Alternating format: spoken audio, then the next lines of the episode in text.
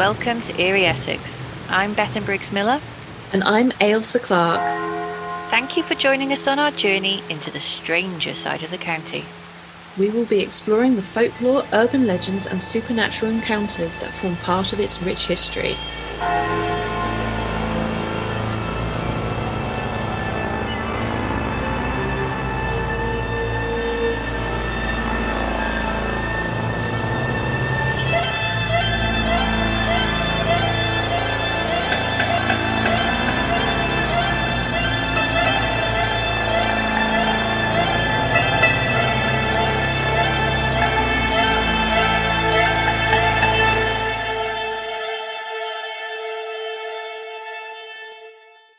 Welcome to episode two. For those of you who have come back after the first episode, welcome back. In this episode, we're going to be discussing witchcraft in Essex. And this time, Bethan's going to go first with a really interesting story from a place which I'm not going to attempt the name because I can't pronounce it. And it looks really Welsh, which I think might be Bethan's wheelhouse. I'm going to attempt to, I've, I've looked up how to pronounce it and I think I'm going to do it right. Canewdon. Canewdon. It really it looks like a Welsh name. It's so many um, consonants in it. It is. It, well, the name. The it name must be from Viking or something like that. Saxon. Oh, is it a Saxon one? Yeah. My husband thought it, it was called canoodling. He said, You're doing an episode on canoodling. no. Although it might come up, you never know. Where there's witches. Where there's witches, there will be canoodling. Yes. So the village that I've chosen for this episode on witches is, as I said, Canewdon, which is a small village in the parish of Rochford. So we're definitely in Essex. Almost seemed too good to be true, this one. I was like, please don't be in Suffolk. Please don't be in Suffolk. Yes. Essex. So, so this village can trace its roots back to Neolithic period. A number of prehistoric remains were found there. There was a hoard of Neolithic axes and things from the Iron Age. These are actually on display at the moment in the National Maritime Museum of Greenwich. There's also a Bronze Age paddle. So there's been people on this site for thousands of years. And interesting enough, in 1847, the remains of a huge statue of a heathen deity was found buried with a number of bones. Oh, wow. Yeah. So, I want to see that. well, apparently, when the bones were exposed to the air, they all crumbled to dust. Yeah. So and then you can't actually see the idol because it was broken up and used to repair the local roads. Oh, for goodness sake. Which is, you know, if you if you're into the stuff that we're into, you know you don't do that. That's just asking for trouble. When was that dug up?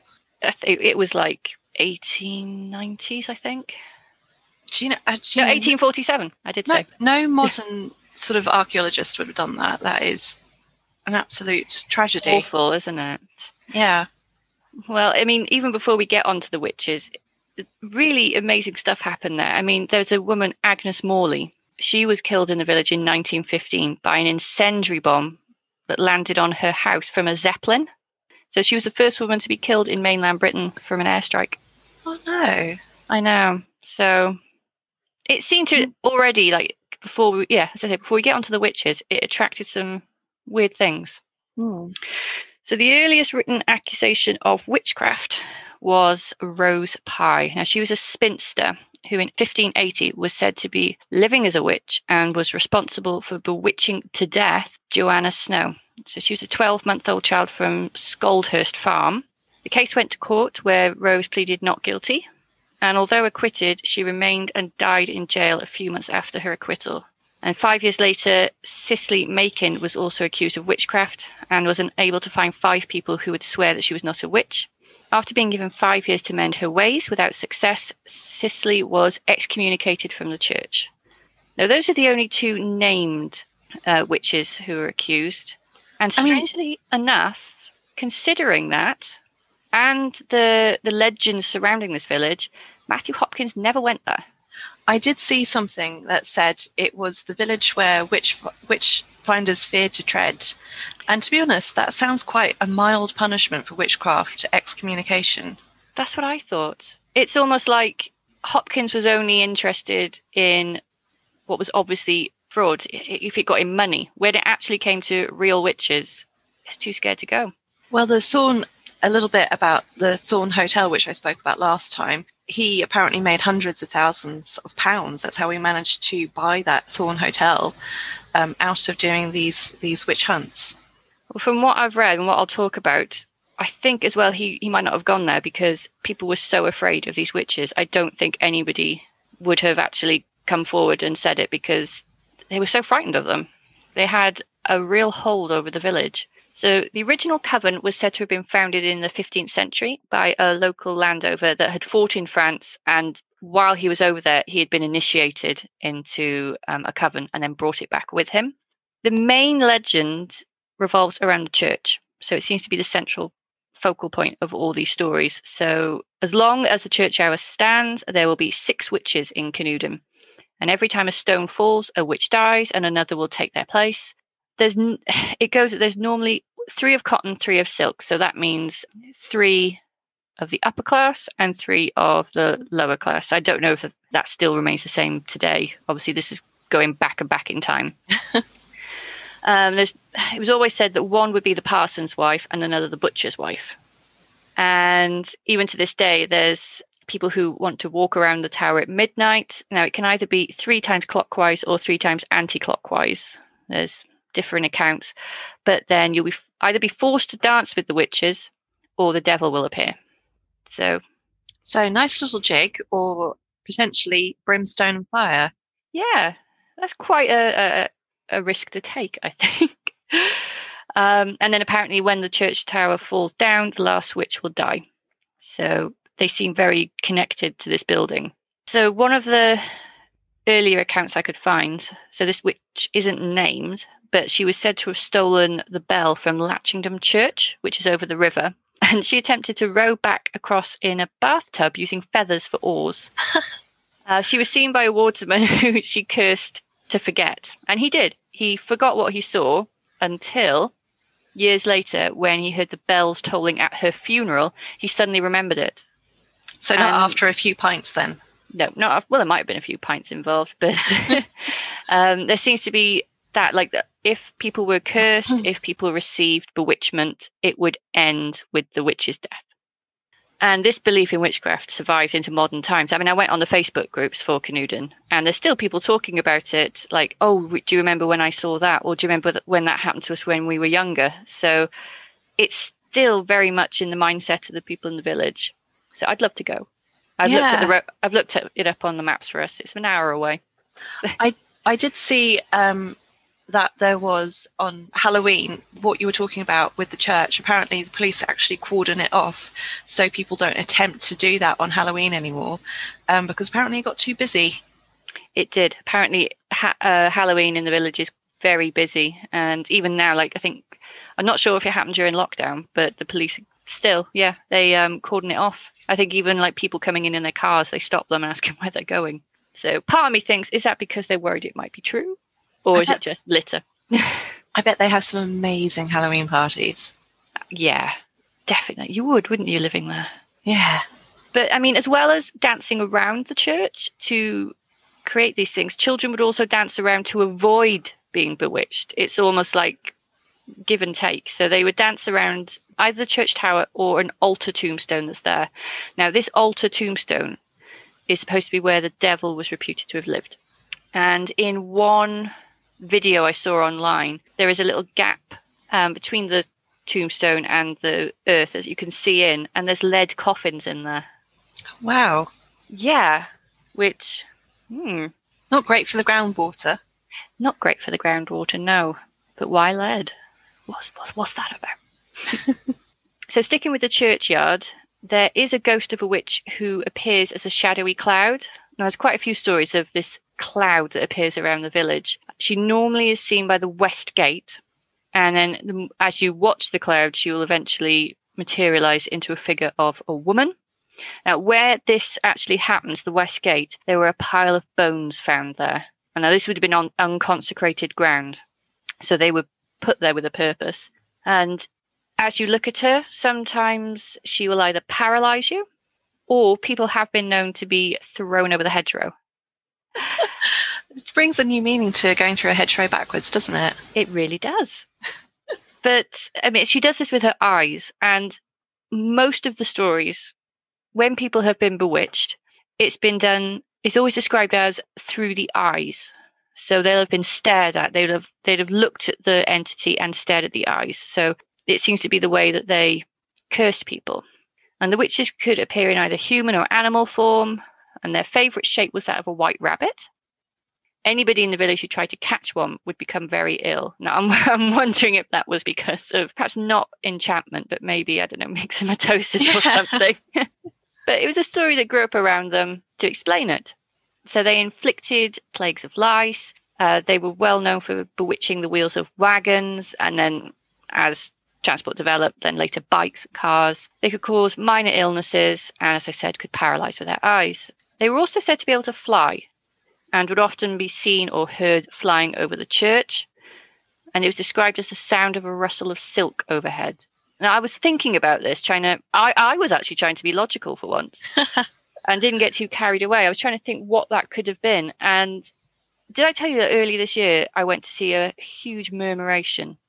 Oh, yes. Yeah, you showed me pictures. It was beautiful. It was amazing. I mean, like thousands of starlings, but they didn't make a sound apart from like this. You could just hear their wings. Mm. And it does, it did, and it made me think of that this sort of sound of the rustle of silk. And it does, it's a cloud. Yeah, it, it kind of it comes together, doesn't it, nicely as an explanation. So that that that was an look at me trying to be. I know, I'm so proud. uh, so anybody who was accused, like one of the things that usually pushed it was they had a dislike. They they were disliked by the people of the village, which is the same probably all over Essex anybody who was, I mean, the woman, Rose Pye, who was accused, spinster, she was probably this strong, independent woman and got people's backs up just by being who she was. Didn't do anything bad, just people didn't like that. So, I mean, although there was one witch that was liked, a woman who, an author of, now this is a really interesting um, journal I found. It's called The Witches of Canewdon in the Folklore Journal. It was by Eric Maple.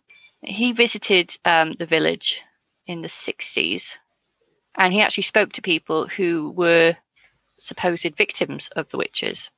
And one of the women he spoke to said that a witch appeared at her bed each night. She'd be wearing a Dutch bonnet. And I looked it up and it kind of does look like your typical witch's hat, perhaps in the dark, in the shadows. So, and the more this um, woman would appear at her bed, the girl's health would decline. And the witch even told her that she'd soon be leaving the village. This did actually come to pass. One night when she appeared, she was about to talk, and suddenly there was a sound of glass breaking, and she was never seen again. And it was attributed to a witch bottle being broken. Oh, witch bottles. Yes. Now, these were often used in the village. There's a lot of accounts of people using them. They would be filled with urine, ugh, nail clippings and pins, and then be heated over a fire. Which, considering what was in the bottle, I bet that smelled lovely. Mm, and yeah, uh, the witch would have um, suffered corresponding burns until the curse was lifted. So they'd have felt the effects of the fire. And if the bottle burst, the witch would die. And a diff- this is a different woman now. She told the author that um, she was actually present at the burning of one of these bottles. It was called Drawing of a Witch. And when the bottle was being heated, after some time, they heard scratching at the door. However, someone spoke and it broke the spell. So apparently, these um, drawings had to be done in silence. I find it interesting that to defeat witchcraft, people were quite happy to um, engage in some spell work of their of their own without yeah. a second thought.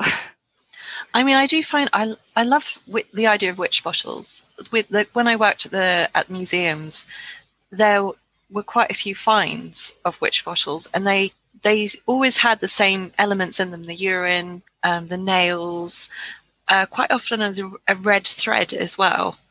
Yes, that comes up a couple of times. Whose urine would it have been? I think it's the person who has been cursed I did assume that because I couldn't imagine it would have been easy to get the urine of the of the cursor and just sneak yeah, that would be him quite with a, a feat. it would have put a whole new slant on taking the piss. oh dear. Oh, um, one woman was actually um, again accused of being a witch, was given away because after a drawing had taken place, she was seen walking around the village with a circular mark on her face. Bless her, it could have been anything, ringworm or anything. Yeah, she could have just lent on her hand, like yeah, you know. It must have been quite scary to be there at one point. I think, peop as I said, people were so et up with it that I think if you just had something unusual or stepped out of line, it would have been quite easy to have been branded. Well, literally in some cases. So one woman told the author that her grandmother had once put a spell on her, causing ill health.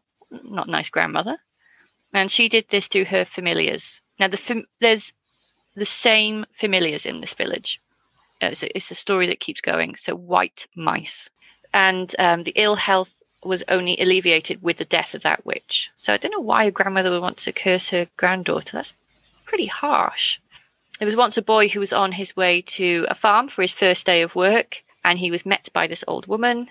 Now, he had previously run errands for this woman before he started work, and she obviously took exception to him stopping doing this. So she told him that he would have a heavier day's work than he had bargained for. And then when he got to work, he found that he could hardly move, that, that all the um, farm tools would be extra heavy. He couldn't like move his feet quickly. He, everything just slowed down. And that curse only lifted when he began to run errands for her again. so I kind of, bless her, I kind of like that, that story.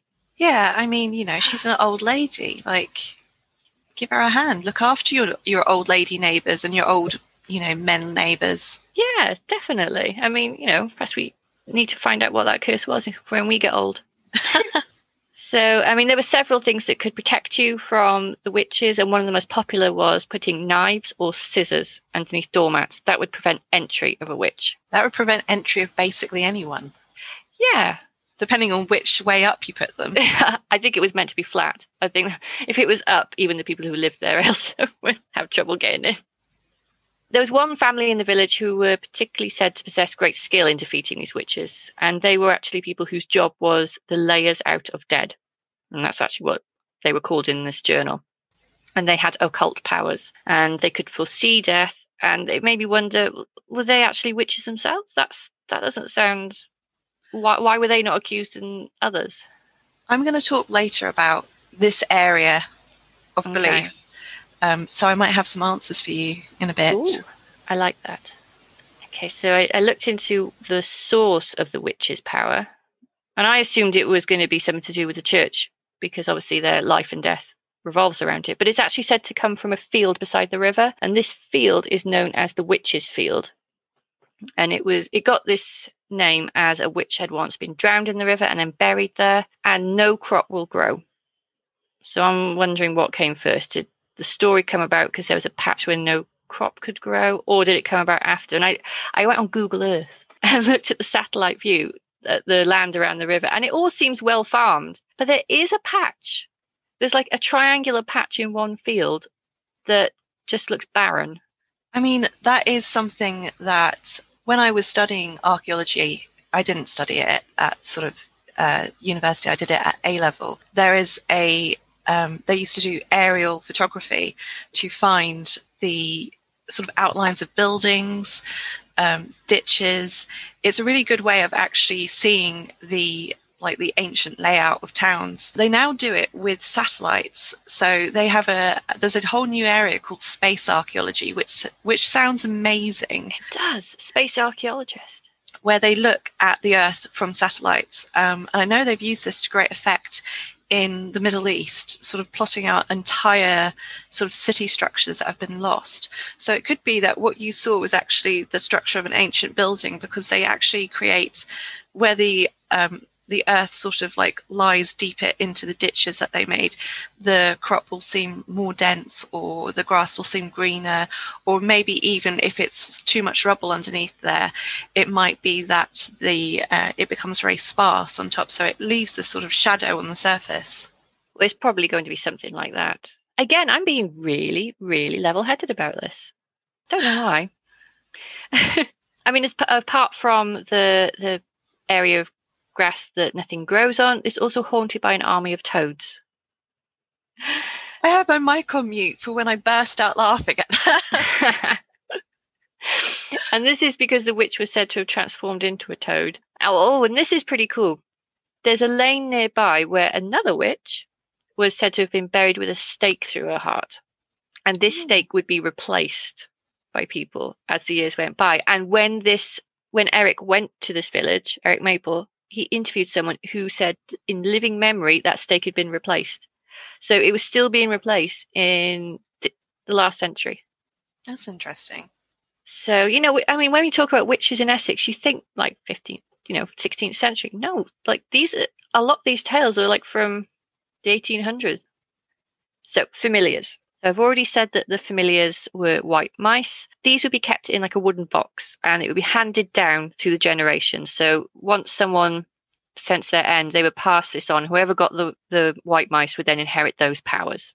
And just as you'd expect, people caught on to this and started getting their own white mice and used it to intimidate others, perhaps people who weren't witches, and just thought, I just imagine people going around saying, Oh, um, you want that, do you? Well, look what I've got in this box. Oh, I love it.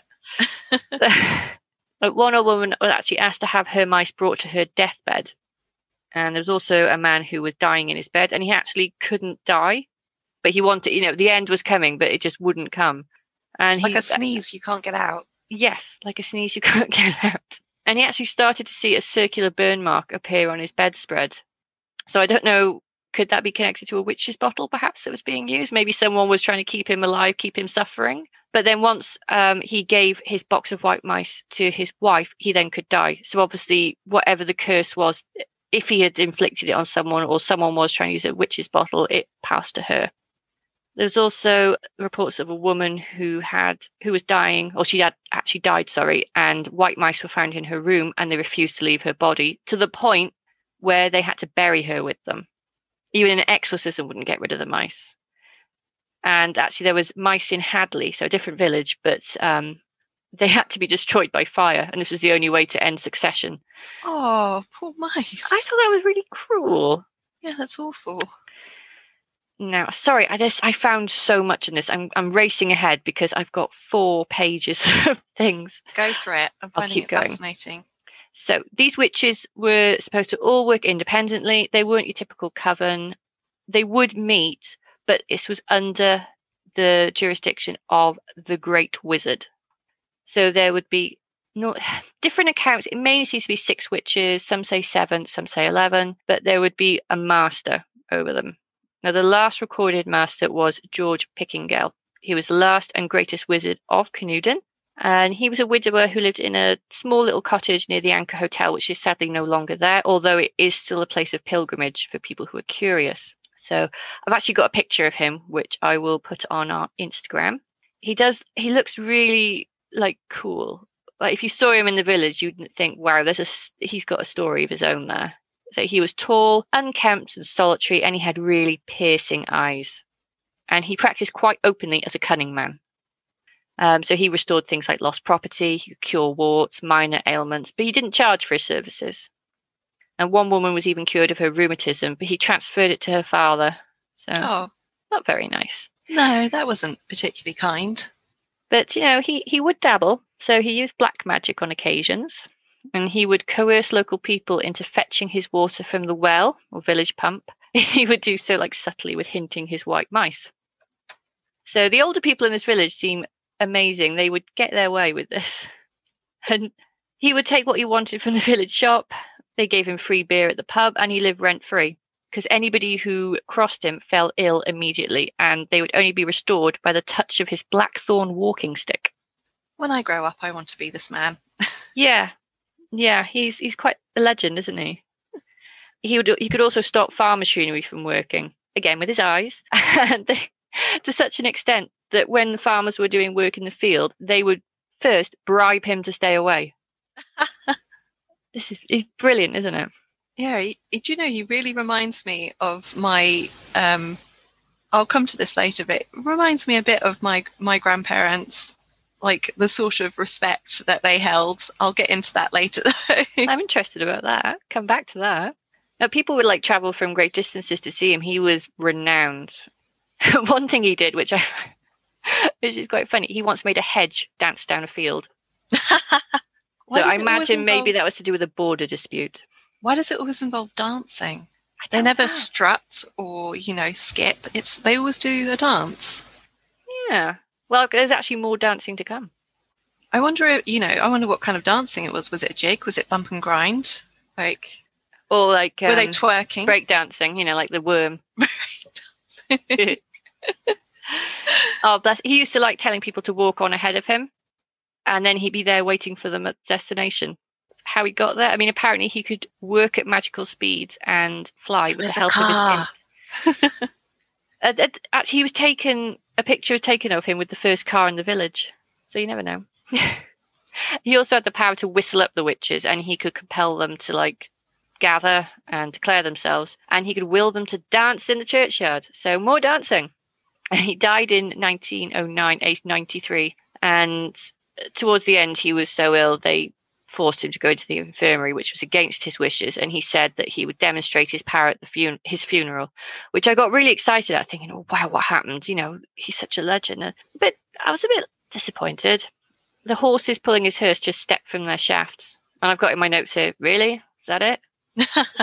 It feel like it, you know, for such a legendary character, it should have been a bit more, you know, brimstone, fire, and lightning. Do you know there was a witch when I did Inktober last year? I looked into the case of a witch, I think in the Mississippi, who at her funeral uh, swept away the entire town with a hurricane. Blinking heck. Yeah. So you know, maybe he wasn't. Maybe As bid it was just. but there was a, another variation on that story uh, in, in the lead up to his illness. So apparently there was a really summery evening. There was no clouds in the sky, and yet there was a huge clap of thunder and a bolt of lightning set fire to his cottage. And the next, obviously, he survived because the next morning he was walking past the churchyard and his hat blew in there.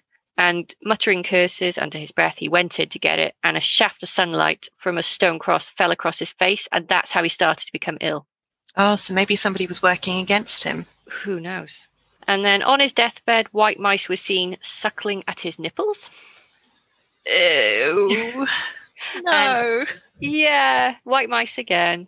And he was buried in an old part of the churchyard, which, as well as his cottage, has become a place of pilgrimage for people.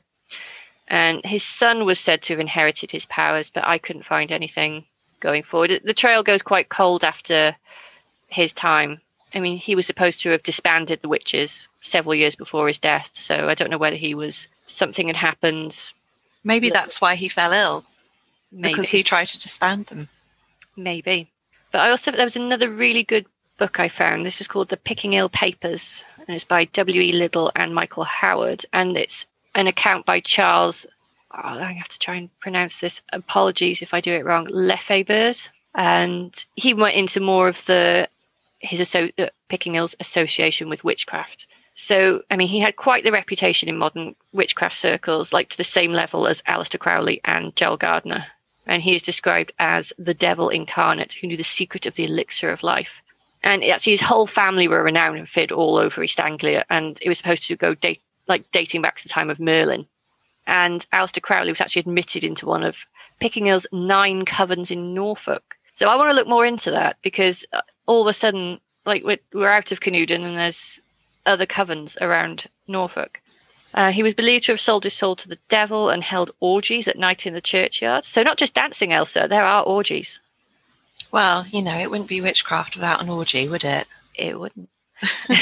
and the the vicars were terrified of him and would like turn a blind eye to it. But there was one. There was like a new vicar who was there, like just taking over for a short time, and he didn't know much about the village. So one night he heard what was going on in the churchyard and came out with a riding crop. And I put in my notes to join them or.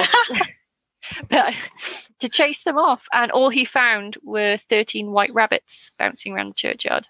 Yep, that makes sense. You know, they were doing it like bunnies. They were at it like rabbits.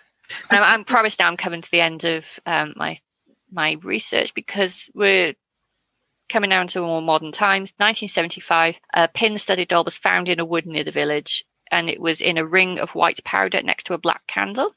And in 1978, there was actually an Essex councillor that claimed Canewdon was one of the last places in England where traditional witchcraft was practiced. I couldn't find who that was. So if anybody who's listening knows that Essex councillor, I'd be fascinated to know who it was. And he actually said there was a coven allegedly meeting there to plan on casting a spell to stop the then proposed third London airport being built near Maplin Sands. and it didn't get built. It, you know, it didn't get built for several reasons. Whether it was witchcraft or not, I don't know. But it seemed to be too expensive. There was better areas. And then I've been looking online, looking on Facebook groups. There are still people sharing stories. Um, you know, like, oh, do you remember when we were younger? Um, like, especially when people were kids, I think they used to like to try and find the witches and see what they could see in the church. And there are some little tales, but it goes quite cold after the 70s. So I suggest we go there ourselves. Yes. It sounds like fun. Yeah. Let's What try not to get cursed, though. Yes, I think we should take a St. Benedict's medal. but yeah, that's my that's my village. Wonderful. That is, um, I have been avoiding looking at anything to do with Canewdon since you told me that it, that you were do- doing it. So that has been a complete and utter surprise to me. Apart from the one or two things I couldn't help but see, like the Halloween sort of embargo about going there. But um, which makes me want to go even more. yeah, yeah, it's fascinating. Amazing that we have something like that in Essex. Um, something that I found when I've been sort of looking into Essex, and I think it's possibly because of where we are with the sort of ports that we have and the sort of way that the uh, industry took over here, that we've lost so much um, of our own folklore and our own, like, you know, these weird sort of superstitions that we had because of sort of industrialization mostly but everything is you know it all becomes sort of myth and folklore in the end when you're handing things down orally like this Yes, which is why I particularly like this tale. I mean, there's very few. well, I, I don't know what you found with your village, but it seems you know there's a, a certain point where the tales stop, and this seemed to be quite recent. mm. What else I found on Facebook? People still believe. I mean, there's some people saying, "Oh, it's a load of rubbish," but quite a few people going, "Oh, yeah, maybe it's something to do with how much of our lives is digital now as well like from the seven from the if it's the sort of end of the 70s through the 80s that was a time of huge change wasn't it yeah." And actually, strangely, where a lot, I mean, the 70s did seem to bring up a lot of oh you know in the 70s it was all hippies and they were probably keeping it going weren't they Yeah, I want them back. so tell me about your village. So I looked at, well, specifically, I looked at Ursula Kemp from the uh, village of St. Osyth. Um, so St. Osyth itself is quite interesting. In fact, there's a story there that I think I'm going to bring up for a um, a later episode because it links in quite nicely with one of our subjects. But Ursula Kemp was a cunning woman. So just to explain what a cunning woman or cunning folk are, it's a title given to women and men connected to who concocted herbal remedies they acted as midwives. Um, they generally looked after the health of the, the populace. So at this time, you'd have people like the barber surgeon. And most often, their remedies are going to, they're more of a 50 50% chance, chance of killing you over curing you. So these people, going back centuries, had handed down sort of herbal tradition and herbal lore. So cunning women were thought to practice like a white magic. And they were generally pretty popular because they in fact they helped people so when i was looking into sort of witchcraft in england and how you know cunning folk came into this there's actually very few of them accused even though people did believe they pra- they practiced magic because they were so vital to the sort of running of a village they were mostly left well enough alone and actually my nan people used to call her the welsh witch.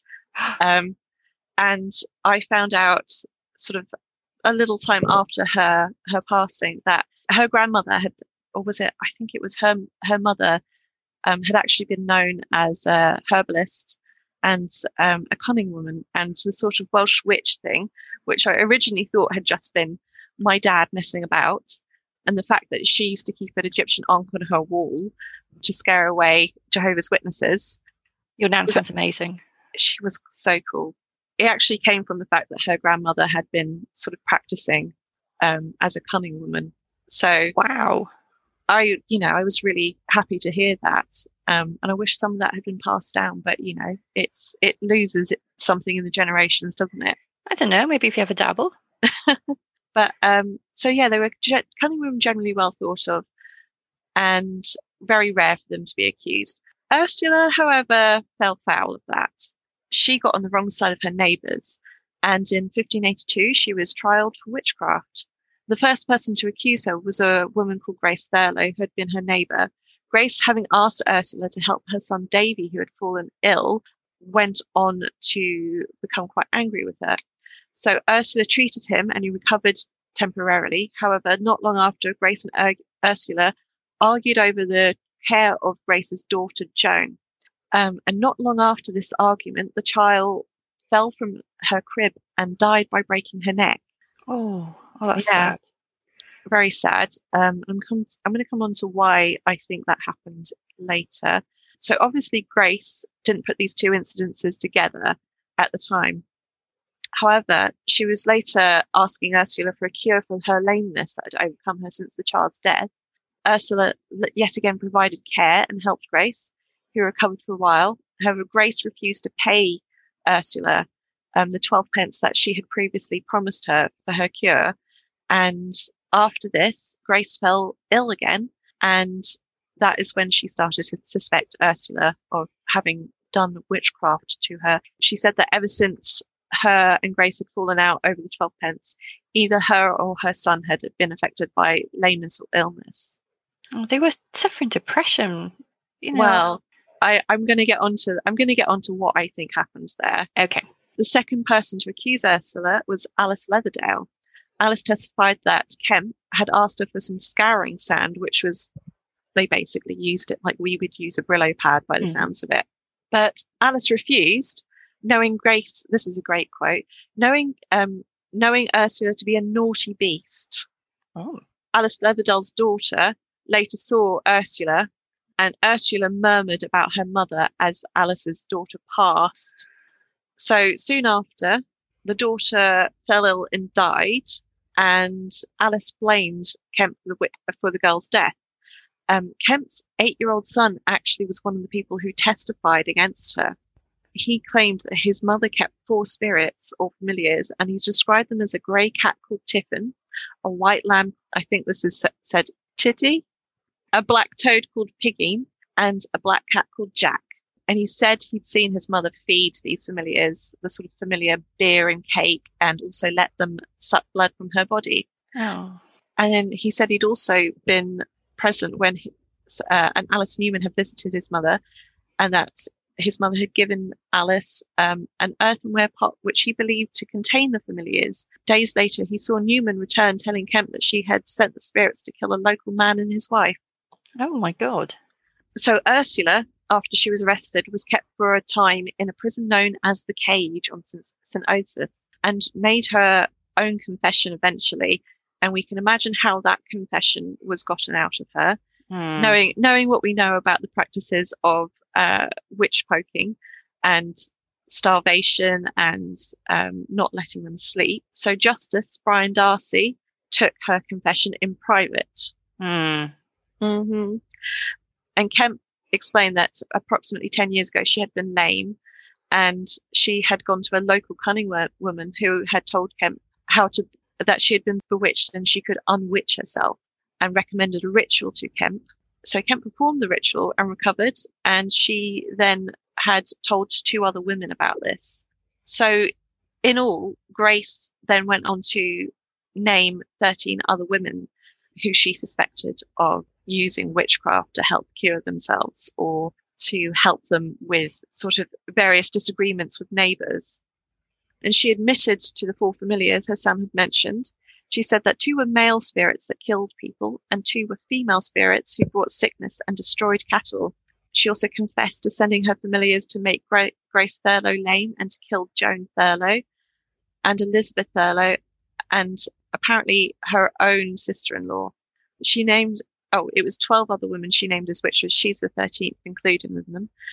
Only six of which were hanged, which included Kemp. Wow. Many of the accused freely confessed to having used witchcraft despite knowing they faced death as, as a result. Ursula was hanged in Chelmsford in 1582, and that is where her particular apparent story ends. So I'm going to talk about what I think was happening there now. Okay. So there is a type of fungus that grow, grows on rye bread called, I think it's ergot. Yes, ergot. And when it's ingested by a person, they get something called ergotism. And actually, the the fungus that is grown on this rye bread is actually one of the components to LSD. And it's particularly bad in um, younger people and especially children. So some of the symptoms that happen are obviously hallucinations, convulsions. I'm wondering whether the baby Joan had been fed some bread with this mold and convulsed herself out of the cradle. Yeah. The same with the lameness that happened with the the other Thurlows, because obviously should, they had been treated and it kept on coming back. Yeah. I think it explains a lot of what happened there. Probably Um, explains a lot of what happened in East In Anglia. Yeah. So I was reading this great journal by a person called Mary Kilbourne Matossian, which was called Bewitched or Intoxicated, the etiology of witch persecution in early modern England. And she talks about how the accusations of witchcraft lined up to wet springs in which this ergotism, this ergot would grow on the on the rye bread. And when you look at the sort of records of how wet the spring was and how many people were accused, you see where there's been a dry spring, you get maybe four or five. Where there's been wet spring, it can get up to 23, even 60. Oh my god. So I think that's a good reason for You're seeing. right. Yes. And I know that this was one of the reasons they gave for the Salem witch trials as well. This was thought to be one of the biggest factors behind it. Mm. I suppose as well, if you're in that state of being poisoned with it, you would be very suggestible. Yes, of course. And you also wouldn't know much Mm. about what was happening to you. You might see things or, you know, think you've done things as well. So the person accused of witchcraft may also have suffered from the poisoning and think that they had done things. Well, I mean, when I must have been about 21, I had my drink spiked with what was suspected to have been LSD. And it was, I saw things. I th- the walls melting, things crawling up the wall. I was paralyzed in Oh, bed. I couldn't even call for my mum. And when I first got back, and I was, I, I can't remember getting home. And then I was sat there talking to my mum, and I had an out of body experience. I watched myself talk to my mum. Oh God, Bethan, I'm so sorry. That's awful. Fine. I was okay with, thank God, you know, I, I went home. I, I didn't go on to the clubs. Yeah. Oh, But thankfully um, you're all right. yes. But yeah, I could totally see why people would see. I mean, it's a trip. Yeah, Not so a nice got- one. When you've got sort of that much religious zeal going around as well, and the church saying, you know, don't let people who you think are doing witchcraft crafts live, you can see how this all came about. Yeah.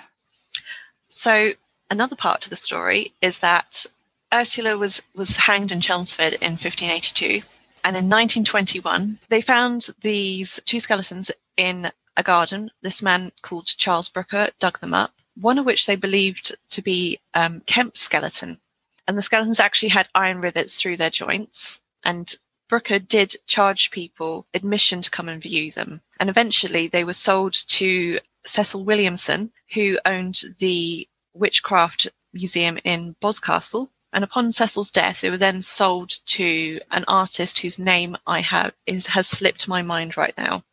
And that's where they remained until quite recently. A forensic study suggested the bones could actually be from the Roman era. But both skeletons have actually been brought back to St. Osyth now, and they were buried in um, in the churchyard with a proper ceremony to Oh, sort of good. lay them to rest and give them some respect.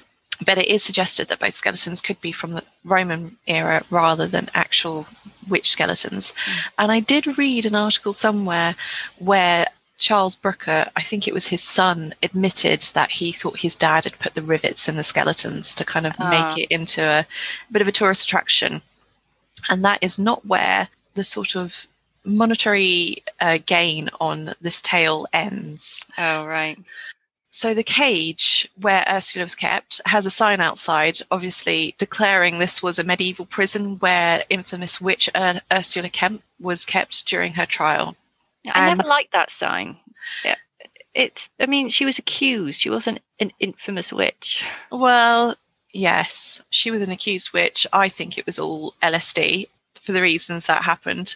I can't. I don't know when the sign was made, but it was probably before people kind of really looked into it scientifically. I really struggled to find. In, I, I know the, the cage was still a prison up until 1908. However, from that point on, I have really struggled to find information about what was happening there. It became a private residence, and in 2005, it was sold to a woman called Vanessa Mitchell. Now, Vanessa had a terrible time in the cage. She thought it was her dream house, and she quickly realized that um, something quite oppressive was in there. And from what I read, it seems like Vanessa was almost constantly terrorized. Reports range from the sort of normal latches opening by themselves, um, taps turning themselves on, the sound of footsteps, men and the sound of uh, men, women, and children's voices, to blood on the walls, oh. um, and a, even a black mass that filled the room. She also claims to have seen full blown apparitions. Um, one of these is a man with a, with black straggly hair and a very wrinkled face. The one I find most disturbing that she saw there, though, was the vision of a, a youngish man in modern clothing wearing chinos. That she, this was one of the last things she saw there she had been hoovering in the cell room, and as she was hoovering, her child her child's toys went off around her feet. So in fear, she fled back up to the the next story of the house. But as she got to the steps, she saw this young man standing at the top. Oh, what an intruder! Or well, this is the thing. She was terrified for her child, so she rushed right past him and you know didn't feel anyone there but I was just thinking about that episode of Ghost in the Burbs where they sort of go to the house where that um, de- demonic possession had happened, and they meet a man in the in the basement with like very smartly dressed young man in nice chinos, and oh god, it does sound sort like of, that, doesn't it? It sort of falls into that trope, doesn't it? The whole, you know, the the sort of nice face of demonic possession. yes. I mean, as a story, it just fascinated me. I don't know how much I put stock in it, but the black goat always. There's a goat, wasn't there, with red eyes? Yes, yeah, somebody had taken a photo of the cage thinking that they'd seen a, a goat face in the window. Um, Vanessa herself actually said that she thought this was a coat hanging on a on a hanger in the hallway. So yes, she Vanessa eventually fled after I think about four years in the cage. She just didn't feel safe, especially with her young son there. And she's been living elsewhere since 2009, and the, the house has been on and off the market ever since. Yeah, I really wanted to buy it. I remember seeing it on Rightmove thinking, come on, lottery. Well, it has been sold now. Yeah. Um, and the new owner is apparently a skeptic who doesn't believe in any of that, even though the the house was marketed specifically to the paranormal community, it turns out that it's this woman who just doesn't really mind it whatsoever. So when I was I I've tried really desperately to find any information about like whether Ursula had been seen in there, like what the previous tenants had thought. Vanessa herself had said that tenants she had in there um, to rent it out had only lasted a few months before being feeling like they were chased out themselves. And the problem is, is that there is so much documentation about Vanessa's story. It's very hard to find any previous documentation. However, I did find a comment on a blog that was very critical of Vanessa's story, left by um, the daughter of the previous previous owner. Now, this is where it gets a bit contentious because Vanessa had made a claim that the previous owner's husband had hung himself, completed suicide in the cage, and that he was one of the spirits there. And in fact, she says that his death certificate actually turned up on her kitchen table, and she called the wife to ask, "Have is this something you've left behind?" Or and the wife was sure she had the copy of it, but it had one day just turned up on the table. Oh God! Um, and in fact, paranormal groups think they've contacted this previous owner who who died in there as well. However, I found this comment on um, an article being critical of the whole story, saying that she was the daughter of the of the people who'd lived there, and they had never once had a problem in there, and they found it very cozy. Now, I have the, the, the person who left left the comment's name, and I've tried searching for them, but I can't really find much else about them. Right. And I, I did then try and look up the any records relating to the man who had completed suicide in the house, and I couldn't find anything about that either. Right. So it does make it look a little bit contentious on both Mm. sides of that argument there.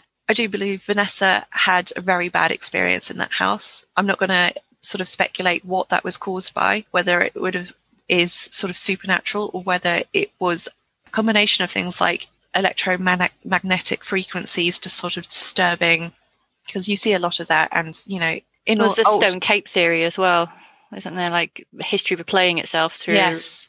But sort of on the scientific end, you know, house old houses move and they bump and they make noises and when I look at these things, I always go, well, I have heard something. I've, I know there's some scientific reason for that. Even the blood on the walls, you know, I'm not a scientist, but I have heard all these explanations.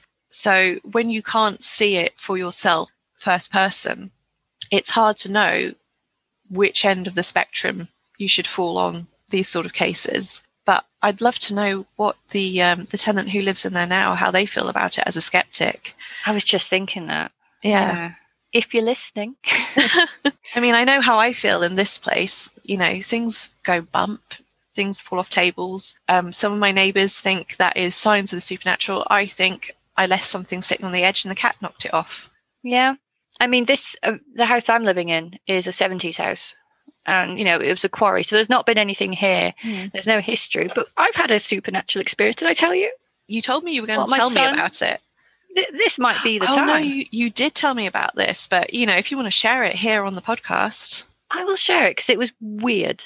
My son was about three years old, and I was bathing him. He was in the bath playing with his toys, and all of a sudden he looked up and said, "Mummy, who is that lady?" And you know, I was like, "Well, no one. We're on our own. We're we're on our own." My husband was in work.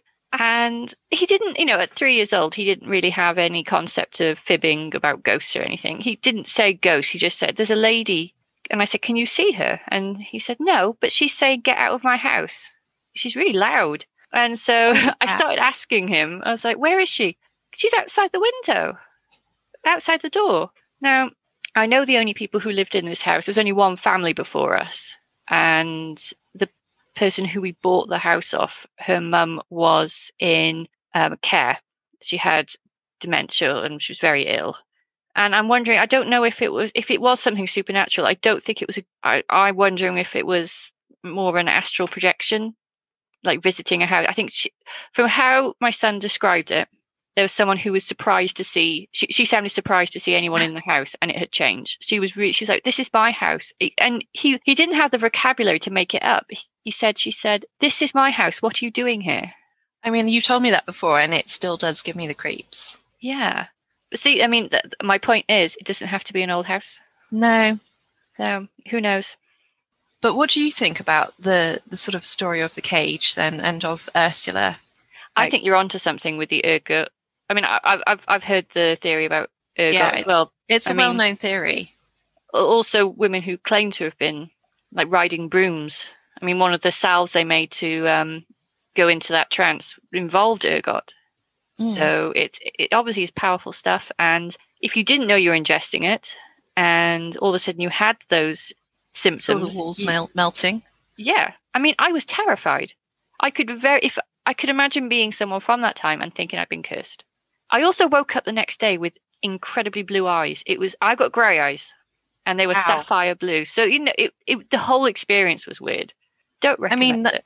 so easily in that sort of time period could be mistaken for sort of witchy goings on. Yeah, I mean, I love the idea that, you know, there were these people who sort of weren't nobility, who had their own power back at that that time in, in history.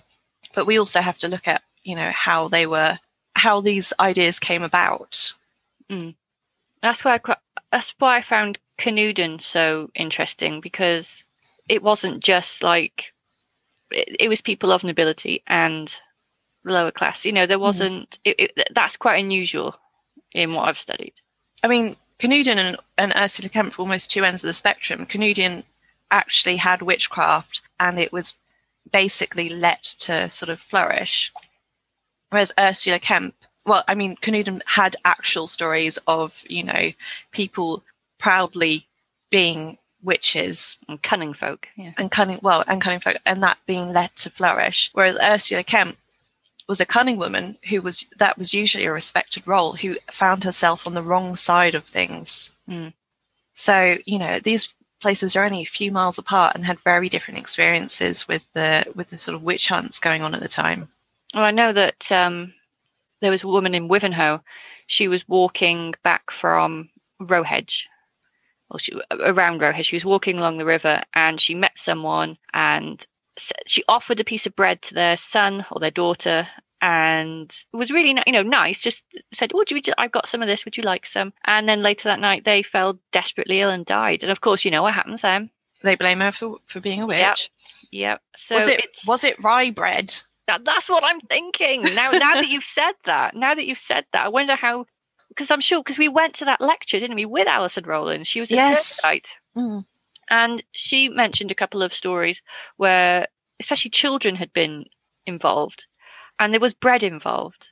I'm going to go away now and look this up because you've you've really fired something now. I, I- yeah, hmm, Mm. lots to think about lots to think about.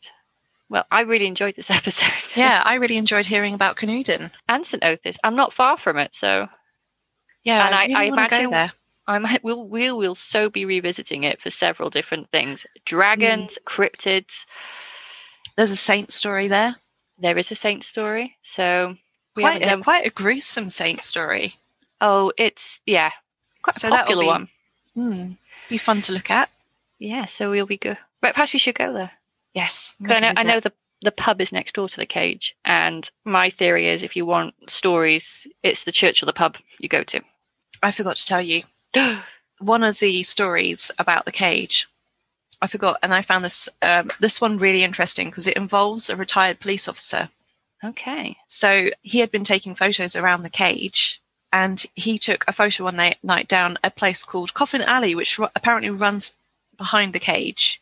Yes, it been from what I remember, it's part of the old corpse road where they'd have carried Yes. the coffins from the church to the burial ground.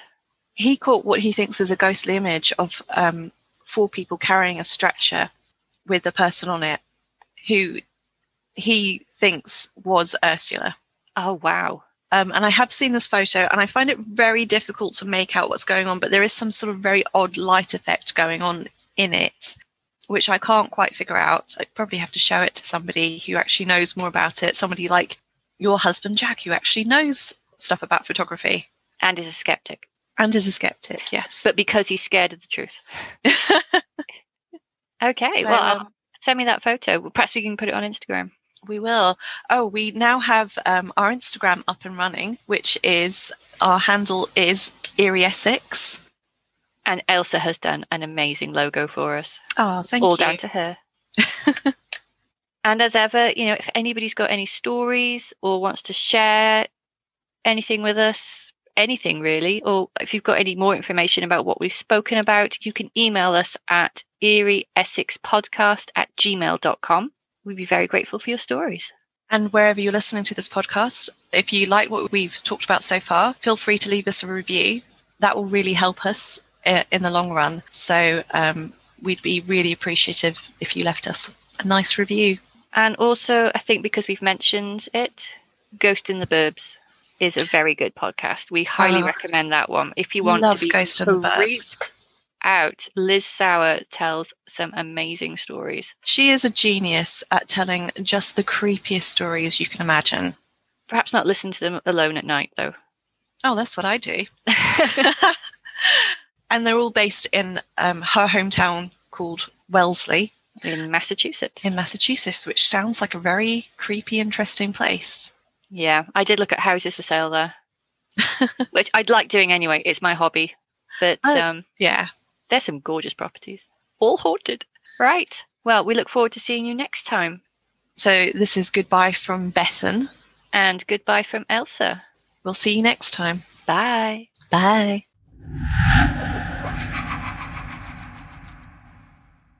If you would like to share a story or have any more information on this episode's topics, you can contact us via email at erieessexpodcast at gmail.com. You can also follow us on Instagram under Eerie Essex for more content from the episodes and sneak peeks at future topics. If you've enjoyed listening, why not consider leaving us a review wherever you listen to your podcasts?